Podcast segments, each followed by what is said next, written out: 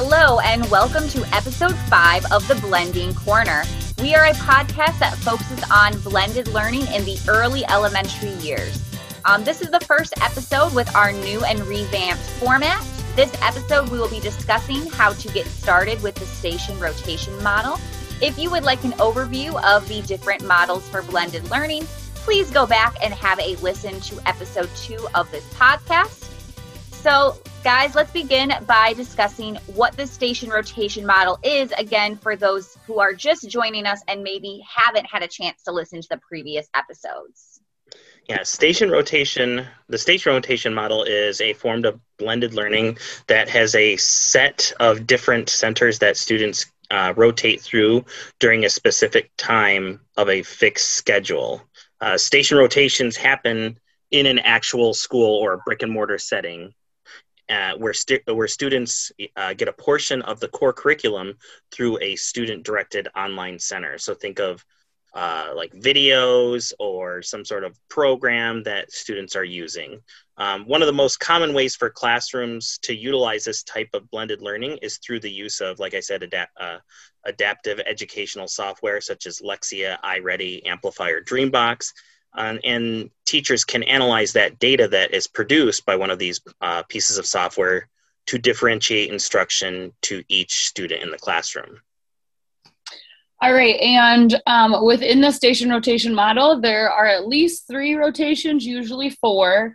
Um, that definitely also depends on the classroom size, but the rotations are usually something along the lines of an online station for independent independent practice.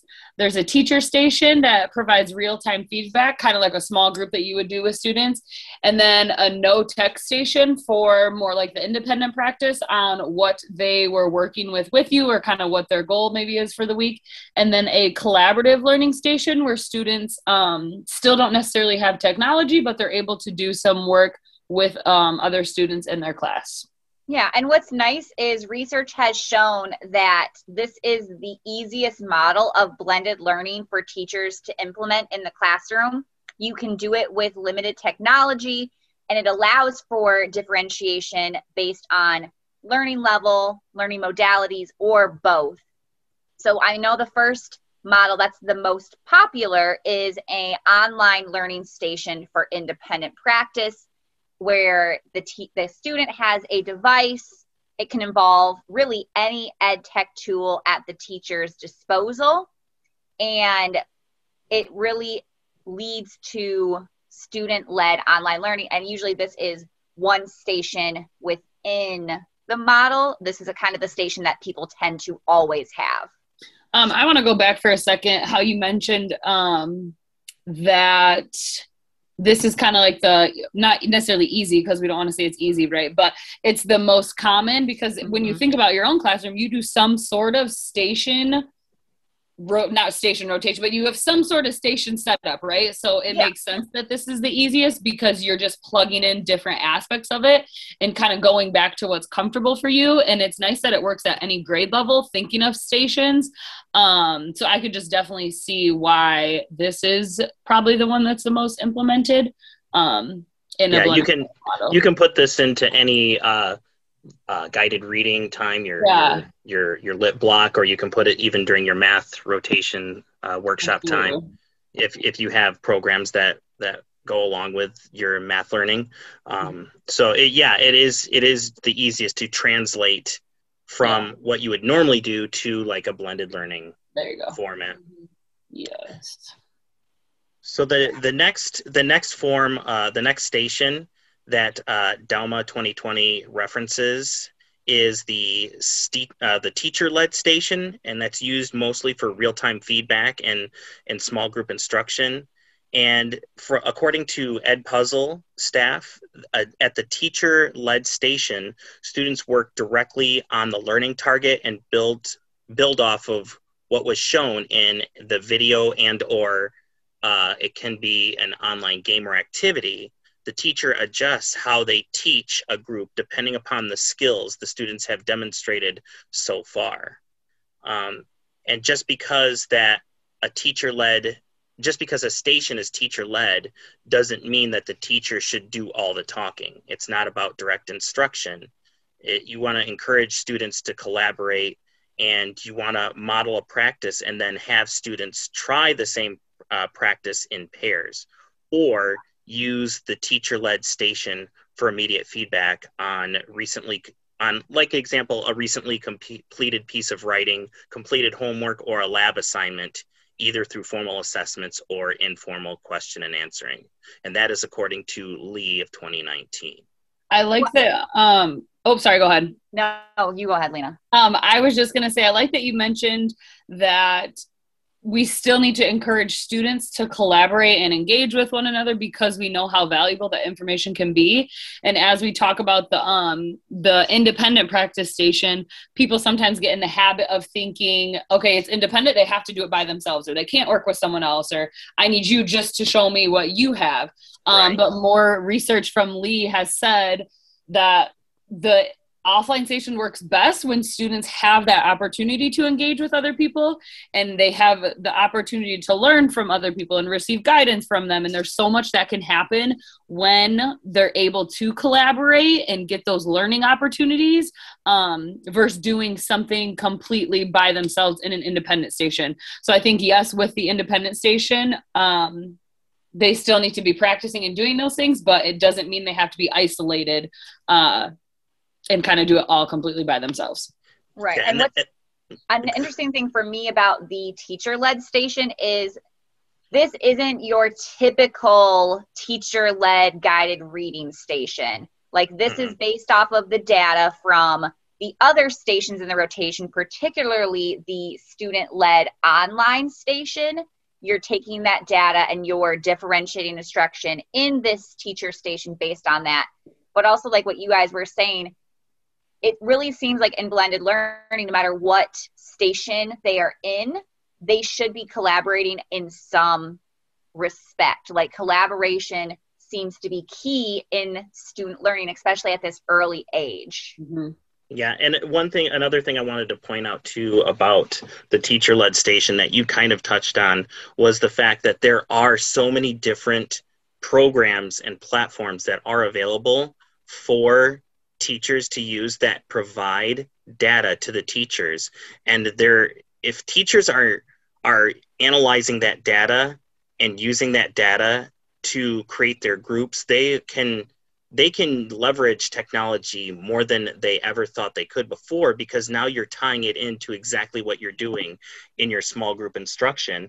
And if you're creating groups based on their needs it's going to make more opportunities for like you said that collaboration because these groups that you're creating are they're at a they're at a point at the same somewhat the same pathway in their learning uh, in their learning uh, uh, path yeah because um, even in the independent station you could they would be working by themselves but then you can have them do a turn and talk periodically just to check in with somebody else and see how they're doing with their learning mm-hmm. and with that too um the piece of regardless of how you're kind of implementing technology the piece of looking at the data and being able to inform students instruction based off that is so big because when you implement something like this it's not just okay we have one rotation that you're on technology and then you do nothing with it that does mm-hmm. nothing for them um, so being able to use that station and then use that information and kind of wrap it around with the whole teaching and learning cycle um, that is really something important too to include regardless of how you decide to um, implement technology yeah. so we we kind of touched a little bit on this after we after we talked about the teacher led station but the other the other station that you had mentioned ashley was the no tech station um, Lena, did you have any insight on t- any more insights than you already did about? yeah, I mentioned it. I kind of skipped, not skipped over, but um, I kind of went to it and then went back to the other one that we were talking about. But just saying that um, they have giving them the opportunity, like Lee also stated, um, to engage and receive guidance from one another. And that just because it's independent doesn't mean they have to do it by themselves. It's just practicing something that maybe they got information on from a different part of the day um, to being able to put those things into practice versus just hearing that information and then doing nothing with it? So the last station eh, out of the four is a collaborative uh, learning station using peers as partners. Um, and we've already mentioned this before. It is very important for students to learn to co-use technology. So instead of just when you think of like a collaborative station, it you, you often think of like well stuff that they're doing offline working on a project together but that doesn't necessarily that's not what that means it also can mean allowing students to work together on a project on a device um, it could be any anything from like uh, working together and recording a video of working together on like solving a math problem in like Seesaw. It could be something even more as complex as doing a coding assignment.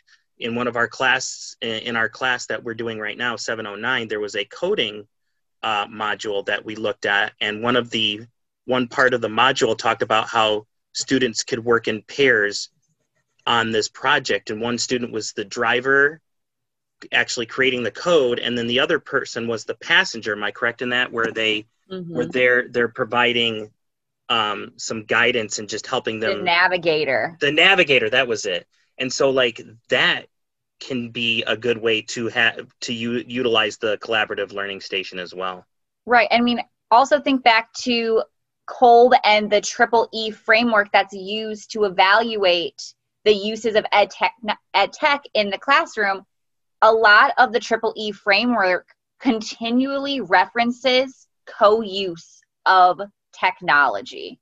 Like it's mm-hmm. very clear that technology should not be an isolated skill that like kids also can they, they can work together and they can solve problems that they might otherwise bring to the teacher if they do have another student that they are working with. Because I've noticed with students, it's easier for them to problem solve when there's another student that they can go to versus if they don't, if they think they're just having to do this all by themselves, they're more likely to go to the teacher and interrupt the teacher's station and ask for help that way. But they're more likely to actually continue to push through and solve the problem on their own if they have a partner to work with. Mm-hmm. And that partner too, right? Um, even if the partner does maybe understand the concept a little more, they're still deepening their skills because then they're teaching someone else about it. So it's mm. not that them like both of it's a win-win for both of them right? So it's not like one is just doing all the work because they're still like i said deepening those skills that they have and their understanding of it versus just kind of maybe having a basic understanding. Exactly. And we did want to highlight some things to consider when you begin implementing the station rotation model in your own classroom. The first thing that we really want to highlight is spend your small group time strengthening your relationships with your students. Um, use that time to assess the individual needs of students, get to know their strengths and their weaknesses face to face, because that will help them before having them use the device independently. And also, the more you know your students and you have a relationship with them, the more likely they are to do these new, what they might consider harder things that you're asking them to do. The better your relationship, the more willing they are to try. Yeah, we definitely have to invest in them um, as we invest in their education. Mm-hmm. Another one um, that is super important, and we kind of also mentioned earlier, um, is using the data to drive the instruction, but also considering the tools. So you have to really take into account what is best for your students and yourself, and what's best for me might not be best for Ashley, or what might not be best for Dan. Um, and most um, adaptive programs have assessments built in that can provide us with maybe tools or areas that some people might struggle in, um, whether it's making small groups. I know on some of them you can pull reports and it says all of these students need to work on this mm-hmm. specific thing. Use the information that's out there because they do they don't they don't do all the work for us but they do a good chunk of the work for us um, to make it easier on this because there are people out there who believe in this completely and know that taking out some of these hurdles kind of um, can get more people on board with the amazing things that can happen when you implement blended learning into a classroom. Yeah, it's important to know what the tool can and can't do for you and also the benefit. Like if you're just using a tool because it's cool, mm-hmm. maybe that's not the best tool to use in blended learning. But if it's engaging and it really helps you accomplish your learning goals, that's definitely something to consider using. Yes. So the third thing that you should keep in mind when uh, implementing the station rotation in your classroom is make the model your own. Obviously, there's some best practices that we're talking about when it comes to implementing a station rotation, but don't be afraid to try things here and there and, and figure out what is going to work best for you. If you're just starting out for the first time, it's a good idea to start s- small. For example, creating one station for 15 minutes using an adaptive program that your school or district utilizes, or another program that allows students to listen to books such as EPIC or Raz Kids. And some of this information comes from White 2019, but it's it's really important that you do make it your own and you start small. Don't try to go big or go home because a lot of times teachers end up crashing and burning when they go that route another thing to think of when making the model your own is that you need to have clear systems and that will be vital in the success of this model in your classroom because we can't give you exactly what to do when it comes to your systems because each classroom is different. The system that is going to work for Dan's classroom might not be the system that works for mine, but the thing that mm-hmm. would be in common is that we would both have clear systems for how does the model run how do we use station rotations. That expectation is clear to the students and there's an article that we found called how do i set up a station rotation model? That talks about um, when you're thinking of rolling out stations having a strong classroom culture with clear expectations and student ownership is key to implementing this model effectively you need to design systems that allow for student voice and choice so that way they are invested and engaged in their own learning. So, as you're rolling out these new systems, you need to make sure your students not only understand how the classroom station rotation model is set up, but why you have set it up in that manner to give them that voice and choice. And I think that's important. We kind of mentioned too um, about how these are systems, and although our classrooms might look different, there are some basic things that really make a classroom thrive. And this is definitely one of them. When the students have the input and they have the voice, they buy in, and then it helps their, it just kind of helps everything flow better, right? Because once you're invested into it, you kind of keep going with it more instead of just like, well, it's because my teacher said so. Mm-hmm. Um, mm-hmm. so because we all have had that happen at some point. Um, so just being able to really have them take ownership of their learning can really um, help them succeed. The yeah, other I mean, thing. I'm obviously a clear proponent of this because my classroom is completely based on systems and routines and procedures that to the point where I will focus on that before I'll introduce content because to me, if you don't have these things in your classroom, no matter what you're doing, it's going to fall apart. Mm-hmm. And you spend more was... time.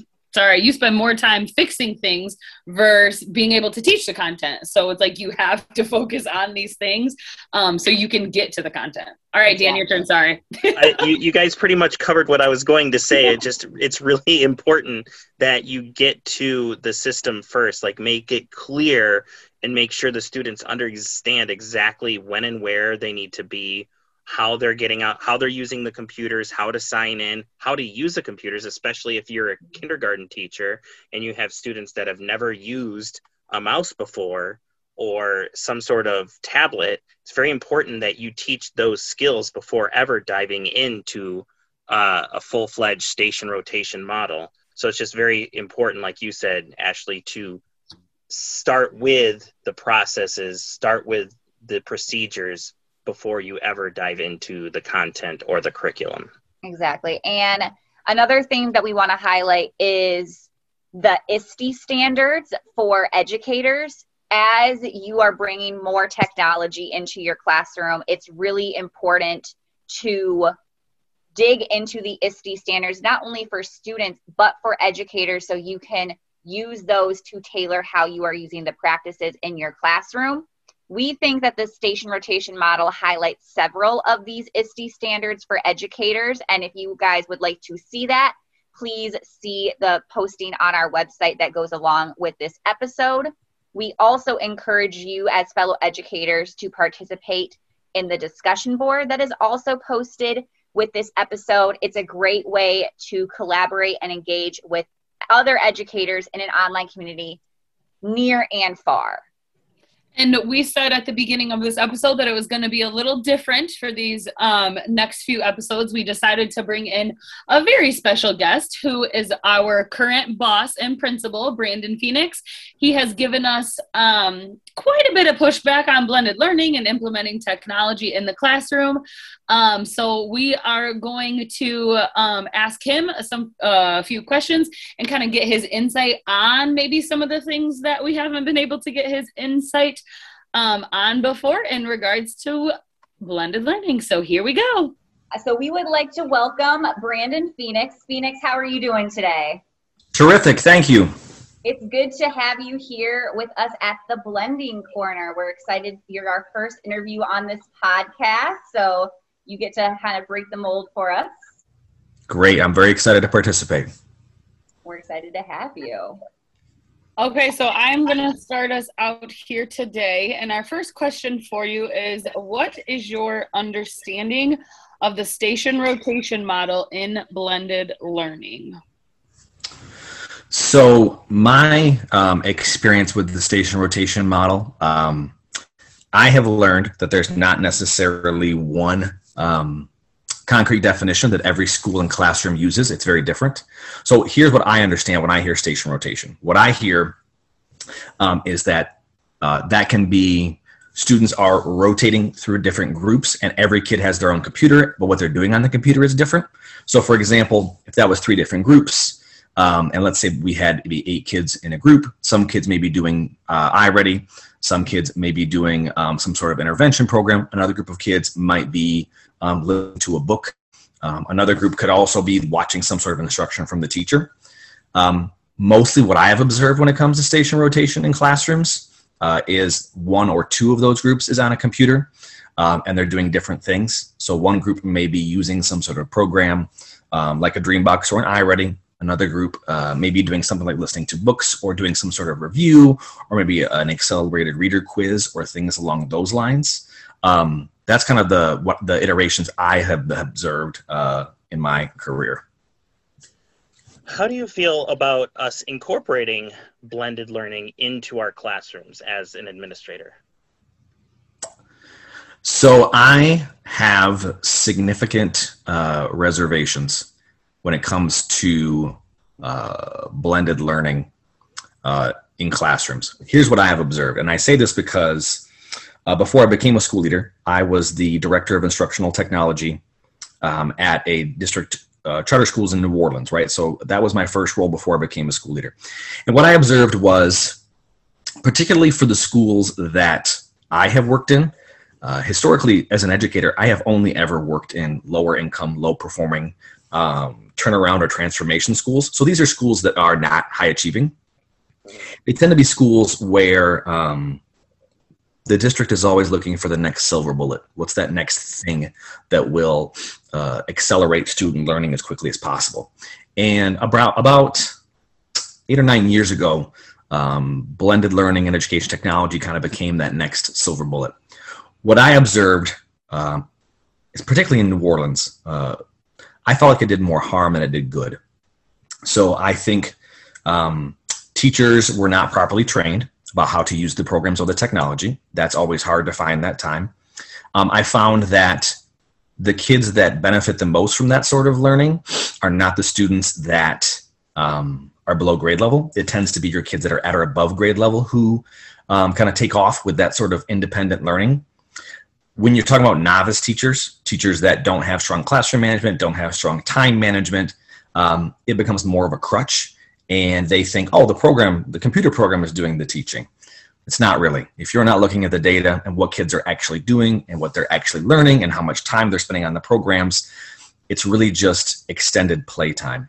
Um, when you think about rolling out blended learning to a whole school, that's always what teachers want, right? We all someone gets something new, we all want to have that. Mm. Well, there's a lot of teachers that aren't ready. You know, when you when you put a bunch of computers in a in a first or second year's teacher's classroom, all of a sudden, like you've made things worse, not better. Um, And so I think um, there is a lot of potential. I think a lot about the ways in which um, blended learning technologies can be used to use time differently, whether that's the student's time instructionally we're using differently, like flipped classrooms, or if we're using the teacher's time differently, right? Like, so whether it comes to grading, whether it comes to um, assessment, like ways it can save time so it's used differently, that to me is very intriguing. I think even the best um, out of the box learning programs are not as good uh, as um, a teacher who is who is prepared. And so I think the question I always ask when we um, talk about using technology in the classroom is, tell me how this is better than just a teacher in front of a small group or what we've done historically. What are the ways in which this saves us time or accelerates learning?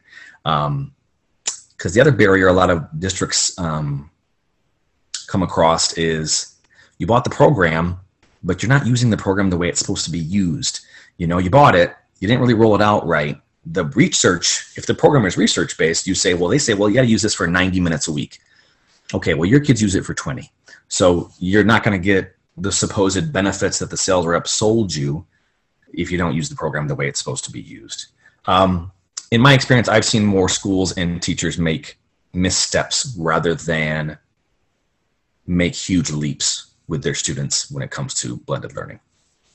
So, I mean, on a similar note, how do you think that blended learning and how do you feel about it and its ability to increase academic outcomes if used the right way? That question is a hard one for me to answer because you could insert any curriculum, resource, pedagogy method and say, yeah, if you use this right, it'll increase. Well, I agree. Um, I will tell you that the barrier, or at least the driver for me in a lot of instances, is um, the teacher's baseline comfort with technology. You know, when you give when you talk about a program, I can give a program to certain teachers on our staff, and I, they will they will figure it out. They will figure out how to use it. That's great. There's other staff members that just don't have that that familiarity with technology, and it's a completely different sort of lift as an administrator because I'm teaching you how to log in, um, how to look at the reports. Like it's a very different it's a very different experience. I think that is shifting because more and more teachers are realizing this is part of the game. It's a younger teaching force. So I believe a lot of that is changing. I am very optimistic overall about what I believe blended learning can do uh, for student instruction. I think it's like any other tool. You got to figure out the best place for it and when it works best and when it doesn't. Um, and I think it's one of those things because there's so much technology in our own individual lives, whether it's phones or programs or social media, we automatically assume that it's going to be a value add. And I think in, in the K 12 space, that's not a safe assumption. Can I, let me follow up just a little bit on that. I just want to kind of see if I understand what your position is. You're not necessarily saying that blended learning is bad, but you think that there needs to be some there needs to be better ways for it to be introduced and it the, more time needs to take place for people to become more familiar with the technology is is that in essence what you're saying or or do you think that very minimally it should be included in the classroom? I think it depends on the classroom whether it should be included or not. Now i would say this. No i am optimistic. You're right. And dan part of your response was yep like pd training preparation is one component of that. Yep. um, understanding how the tool fits and what your desired outcomes are mm-hmm. is another component of that.